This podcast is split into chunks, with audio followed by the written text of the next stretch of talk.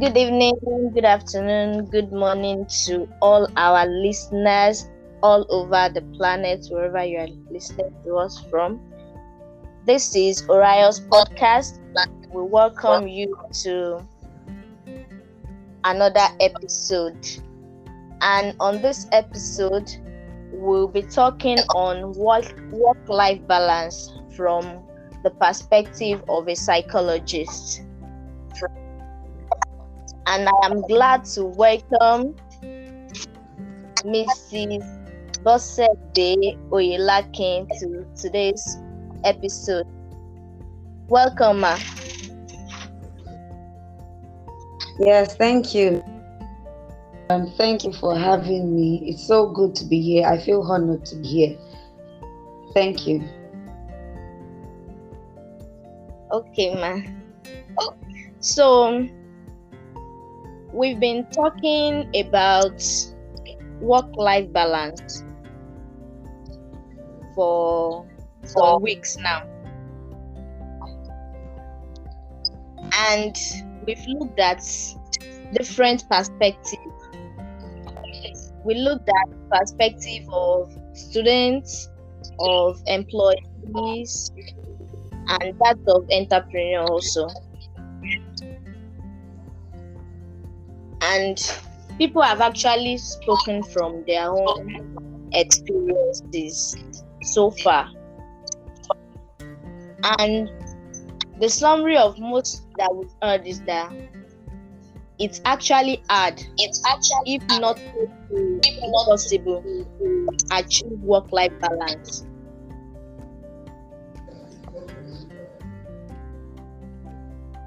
So, as a psychologist, ma'am, we would like to know what is actually a work-life balance. Okay, thank you, Ms. Michael. I'll say simply put, is equity between your personal and your work life. Any aspect is not suffering for the other. Ensuring that interest, your personal time, activities, or your relaxation schedule, with your working hours or your work life. All right, ma. Do you think it's possible to achieve this work-life balance? Yeah, it's quite possible to achieve a work-life balance. On the hierarchy of needs, according to Abraham Maslow, self to the highest. Explore our talent, our interests.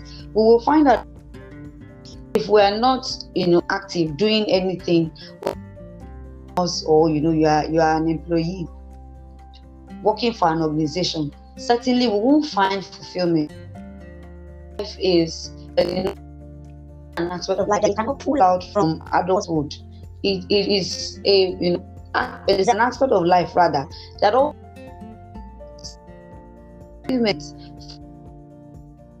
that is how we actually wired. But we can maintain that equilibrium, that state of equity. Plan and manage our time. When we ensure that we understand the concept of when we set healthy boundaries to our work, when we do not bring work into our personal life, certainly sometimes that we might have to make sacrifices when it comes to our work. But ensuring that we have a life work. So if you are taken out of work, for example, which sometimes will happen because, of course, in organizations, people are entitled. An entrepreneur told us that, to be blunt, work-life balance is almost impossible as an entrepreneur. Okay. You know, while you were speaking the other time, you talked of maybe like leave in organization. But from his own perspective, you are the owner of the business and you are up and doing so that nothing will go wrong. So is there a way where the person as an entrepreneur can still maneuver and look for time for himself or herself, even as an entrepreneur? Thank you for that question. Certainly there is. Let's look at certain multinationals. I reside in Lagos, the part of the country where we stay. But if I look at what I hear, there are companies, there are organizations that have actually outlived their founder. We have companies that are running, well over 100 years, maybe some 50. And I would say that it is a concept of the mind. It starts from the mind first. Where do you see your business years from now? And then, what do in order to can survive the test of time, that is sustainable, that for years. And certainly, again, there are, people that you can also train, you can build, well, probably not because you want to hand over the business at the point that you're doing that. But there are certain people, and you will find them because persons who are also passionate about ensuring that businesses thrive, or passionate about ensuring that they are part of the success story of a business. Train them, expose them to certain things. Well, probably you might also want to be careful because your business secrets, if they have establishment that are similar to yours. But nevertheless, we also brand or products that the companies that are into producing that service or giving. But certainly there will be something that makes yours unique, and that is one of the challenges that we have in the world, where businesses that are established by Nigerians, some anyway, do not actually leave the founder. But you have PZ, for example, you have Nestle, multinationals that have outlived their founder. Do different. So, saying that a work-life balance. There are times that you might not have that time. Maybe things are running and moving well. This could also impact the mental health of an individual negatively, because even automobiles, engines, they also need break at times. So as humans, stress can be.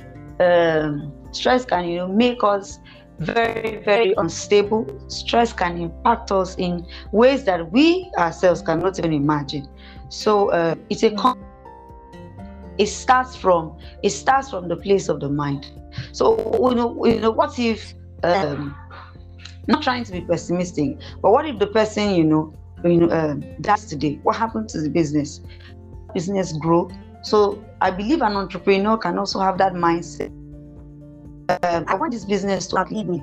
I will put in certain things to ensure that even in my absence. And I've worked in an organization like that for the absence of the CEO, people were actually there. The business, it's actually theirs, and they are not the CEO's children. They are in no way related. It's about, you will find such persons. It's about identifying such individuals and, putting necessary in them. Thank you. Yes, you're welcome. I think another thing about that is maybe we don't really want to, let me use the word, stress ourselves. in trying to have that equilibrium, just like what you said, that it starts with the mind. So it means individual have to be intentional without achieving this work-life balance. Mm-hmm. Mm-hmm. Certainly. Yeah. So what are some of the importance of this work-life balance? Okay. I will say in for me, number one, it helps us to stay motivated. So this one of the hormones that is responsible for happiness, because certainly there are hormones that are emotions, which is dopamine. Research has shown that engage in own activity is in the list. Happy or will certainly be different from what makes me as an individual. Engage in, is that makes us, or that makes us, and when this one is created, of course, it is, and it helps us maintain of happiness. So you find some individuals, well, they have challenges, they have bills to pay, they will have one or two difficulties, but they always and the happiness is actually not fixed. It's not possibly might be some of the things. So I would say it helps us to it helps us to stay motivated. It also helps us to feel valuable. It helps us to feel valuable because there is what we call toxic positivity. That is the ability to believe that we can, because of we all want to stay working at all times. So but when we have that equilibrium, there are some persons that they have days or they have time in the month, depending on how they also plan their schedule, that they don't even think about work. And some of these persons are also entrepreneurs. Particular weekend off, maybe they do that once in a month. And the mind is so powerful that even before that time, draws closer. If it's something you have been doing consistently for a while, you find out that unconsciously you begin to look towards, or if you have a particular time of the month, friends, or you organize an indoor party, you just see your friends around, or you do that serves as leisure. Maybe go shopping, or visit a relative, or visit a particular place you always long to see. If you're the type that loves traveling, you find out that you always look at, even without being deliberate about it, after making it a habit, you always look your mind always look forward to that time. So it also makes us feel valuable. When you look outside your work life, you can deliberately lay hands on make you relevant as an individual. So life is not all it's not centered on working. Point number three, I'll say that also makes us, that's the truth. We take, I would say, friends or watching a movie, an idea can pop up that you can apply in when it comes or your responsibilities.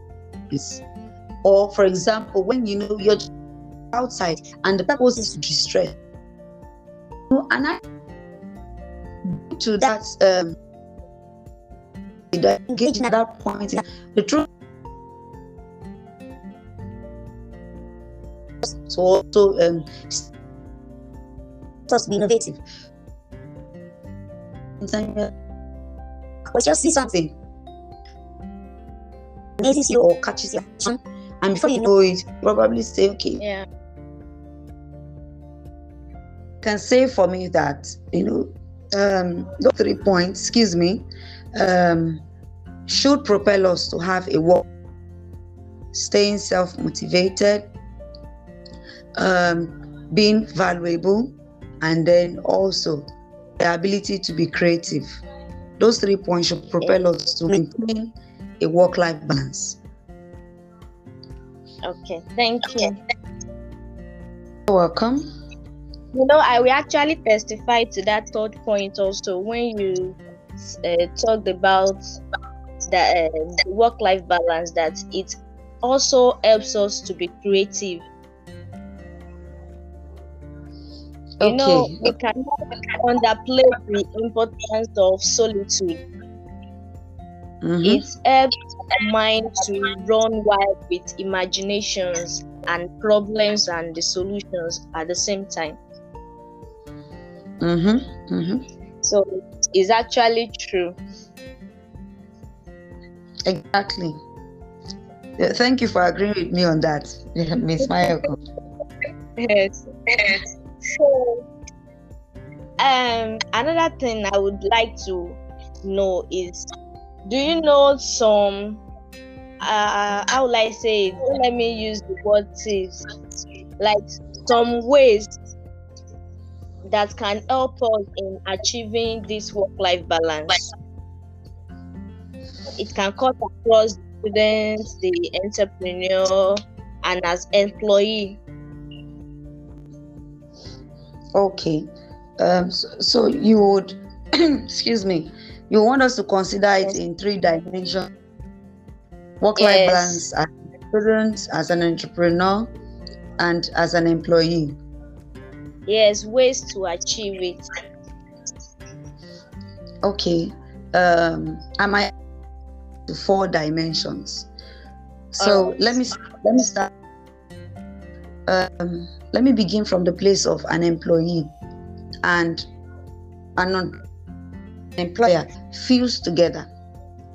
So, say for example, there is someone, you know, of course, that has an organization or has a company, or I would say that to help employees rather achieve a work-life, CEOs, founders, owners of companies and organizations, or probably the board of directors also have a role to play, and that is to ensure that there are various things they can do, but let me highlight about 3 things that, you know, there are work policies that are in that puts employees into consideration. Okay, say for example, ensuring that the working hours are defined. This work is 9 to 5, and then 9 to 5 it is, except on days where, you know, there might be urgent tasks to attend to, or tasks that you can't roll over. You can't roll over the next day, and probably someone has to stay behind. Of course, an employee has to stay behind it, and in doing that, paying that person for overtime. Because also that also motivate that person to ensure that, okay, I'm not just working for the sake of it. There are organizations that actually do this. Once it's your closing time, and then you, of course, you know, you clock in. They know that you have clocked in a certain time, and then you are not leaving at that set. They pay overtime. You're staying extra 1 hour. Maybe they pay, you know, per hour, or maybe 30 minutes if you're staying over. This is added up to the salary of the individual months. So ensuring that policies that favor employees are put in place will help to maintain a work balance. Ensuring that employees are also part of the decision, you know, making process. So for example, let's say my work hours does not include weekends, and you probably want to introduce that. Considered, and the organization or the company will not be in place. Are we going to ensure that, you know, there is a shift? Will people work on shift? If, you know, if I have 10 persons on my payroll, and probably 5 out of that 10 are teams. Let's say you have 2 teams. You know, can we ensure that, you know, we have a rolling schedule where day, and then some persons will be off the next week, because certain needs to attend to, your personal needs to attend to, or during the weekdays. These places will help one, to you plan your time. If you know that this schedule is what you also plan your time as an individual, except for someone that is selfish anyway. Thirdly, ensuring that when out of work, they or down. Okay, our levels of threshold is actually different. Threshold for threshold, but at the moment I'm talking about our threshold for resilience. One morning and try to put up being resilient, meaning that you are physically stressed. Because the truth is, before we get to that place where we burn out, where we break down, there are signs. Those signs are there that we are stressed. You can't be physically stressed. Then I would also say that for employees to maintain balance, there are some workplaces that are toxic, and that's the truth. I would say that you can't achieve a work-life balance. Places like that, you'll be micromanaged.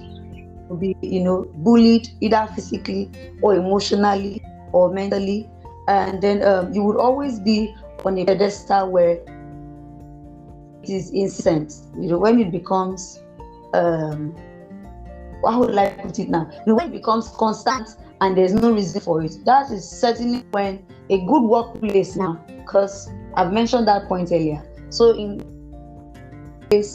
the workplace where employees are also important. This will taking your leave, at least the one you are calling yourself. It's not a big deal, it's not an issue. So take that leave, take that rest. Maintaining a work-life balance as a student. Okay, so the race was setting priorities, ensuring that you have a scale of preference. You know what you are called out for. You know what you want to do, because there are certainly activities that will distract you. Some could even be beneficiary. That's the truth. I mentioned that some activities could be academic, but as long as they are not compulsory, and you know that if that time, if you put it into study, it would yield, it would be more fulfilling than going for, that program. You can cut it out. Or if it is to relax, you can so have a scale of preference, have priorities. Then secondly, I would say that also have a plan as a student. And when I say having a plan, it is a plan of what you stand, what you allow into your schedule, what you also take out from your schedule. And this might be synonymous to having a scale of preference. If you have a plan, you can manage your time. Okay, probably on a Monday, except for lectures that are impromptu. For example, number of lectures you have on Monday, the time that you most likely leave school. What other activities can you fit in into that time, into that day, rather, since you have 24 hours? So have a plan. And in order to have a plan, so I'll go back to the first point now. Have a scale. There need to be, if there's no scale of preference, it means that to you, it might seem like you have more time for leisure. The individual could crash. The person born out. So have a plan. Okay, today, maybe it's due 2 weeks from now, but I'm going to attend to it today. All my lectures. And I know that the last lecturer he or she is always, quick to go straight to the point. Maybe probably by 4:35, if I don't live on campus, I can get to my hostel, I can get to my house. I could, take a nap, maybe, and then work on their, not necessarily finishing the assignment that day. So I have cut out what might become stress. When the deadline to the assignment is now 2 days to sleep, you're already tired. You just want to sleep. So it's fine. So have a plan. Fixing those plans, and it will help you to have, you know, a plan. Set reminders. Yes. Set a reminder that at some time, just put the phrase do this, see this, or feel this or that. Put it there. So when you now turn off that reminder, that alarm, and you don't do it, then you know that you need to. Yeah, so that's how to maintain a work-life balance as a student. Okay. Thank you, ma. Yes, you're welcome. Really appreciate you coming and speaking to us on this episode. Yes, I'm so glad that I'm here as well. Next time. Bye. Bye everyone. Bye.